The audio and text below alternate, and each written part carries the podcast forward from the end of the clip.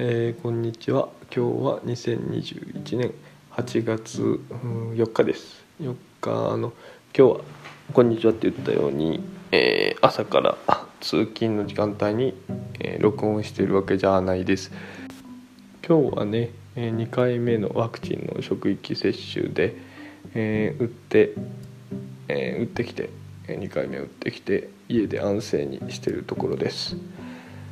まあ今のところはあのちょっと肩が痛いのと少し頭痛がするぐらいで、うん、特段高熱が出てるっていうのはまだないです、まあ、今後ちょっと上がってくると思われるので、えー安静にしておきます。で今日は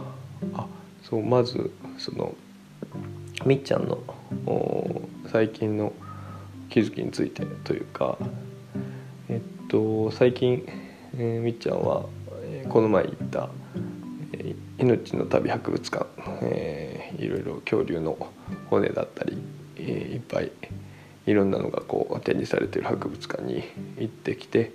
まあ、お土産で、えー恐竜カルタを買ってきたんだけれども、まあ、それに最近ドハマり中で寝る前には必ずやろうやろうとせがまれておりますがまあこの前はもう本当にちょ眠たすぎてもう読み札を読む時にもうお父さん睡魔に負けようと負けようとというか、うん、負けてしまいそうになるのなる中みっちゃんが「元気出して」って もう途中から怒り出してしまったんだけども、うん、なかなか睡魔がやばくてちょっと付き合ってやれずごめんなさい。でその恐竜カルタなんだけども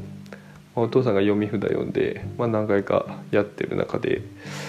お父さんあんまその辺をこう意識せずにというか読み札の内容はあんまり意識せずに、まあ、読んでたあ節があるなって気づかされたのが、まあ、読んだらその例えばそのひらがなに対応して、まあ、いろんな読み札があるわけだけどもあそうだな。例えば何かないかな。いい例が。いい例が。あまあ、例えば「ラ」だったら「楽々つかめる大きな手。テリジノサウルス」とか、まあ、こういったのがあるんだけどもこの「楽々」っていう最初の文字を言っただけで、えーみっちゃん全部あと分かるんだよね。でやっぱり恐竜好きなのかもう本当によく聞いてそれを覚えてるみたいでお父さんびっくりしましたちょうどあの百人一首っていう上の句を覚えてるような感じでうんああもう本当になんかいろんなこともう本当にちょっとしたことでもすごい興味があってどんどん頭に入ってくんだろうなと思って、うん、羨ましいっすでえっとまあそんなあところが、まあ、最近の一つ気づきです。えーで今日はまあ、えー大した話ではないんだけど、えっと、あお母さんがちょうどねえっとポッドキャストで、えースイカの話をしててでちょっとそのすごいぬるい温度のぬるいスイカのジュースを飲んで、えーしまったという時にすごく美味しくなかったというエピソードがあるんだけど、まあ、ちょっとそれは細かい話はお母さんに聞いてもらえばいいんだけどもまあそういうふうに、えーて言うんだろうなこの美味しさに温度その食べ物の温度も絡んでくるなっていうのをちょっと思ってね。この前、えっと、週の話すラジオの週さんと一緒にやってるうーん週と章の道のりへの道のりの方の収録でちょっと美味しさについて話させてもらってあこれよかったかな。まだ出てないけどもまあそその話があ近々というかあの後々配信されると思います。でその美味しさの話をしたんでまあちょっと思い立ったっていうところがあって、まあ、その美味しさっていうのはその味だけじゃなくて、えー、温度とかも絡んでくるなっていうふうに、えー、感じたっていうのが一つね。うん、お父さんは例えばその恵比寿ビールっていうなんか高級なビールがあるんだけどそれをすっごいぬるい状態で飲んでしまってまあいや美味しくなかったんだよね正直。まあそれはどんなビールでもぬるかったら美味しくないんだと思うんだけど。でそういうふうにやっぱり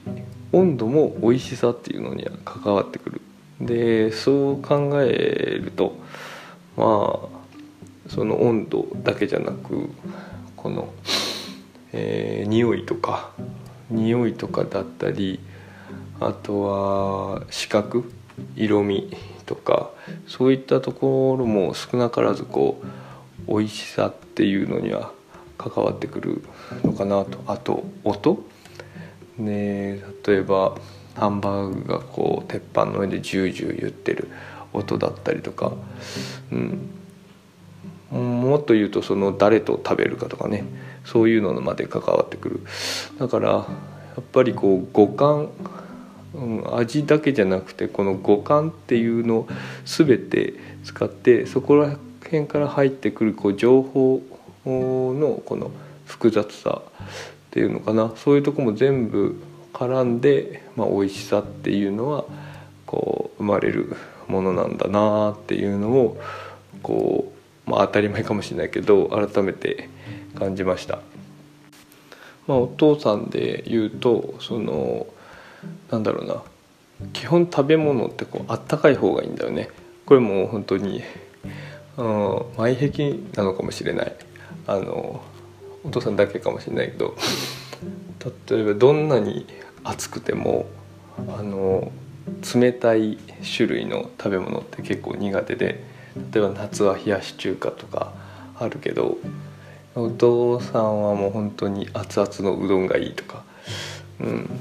唯一ねなんか冷たい食べ物言ったらあのそばざるそばとかあれは唯一悩むけど基本的には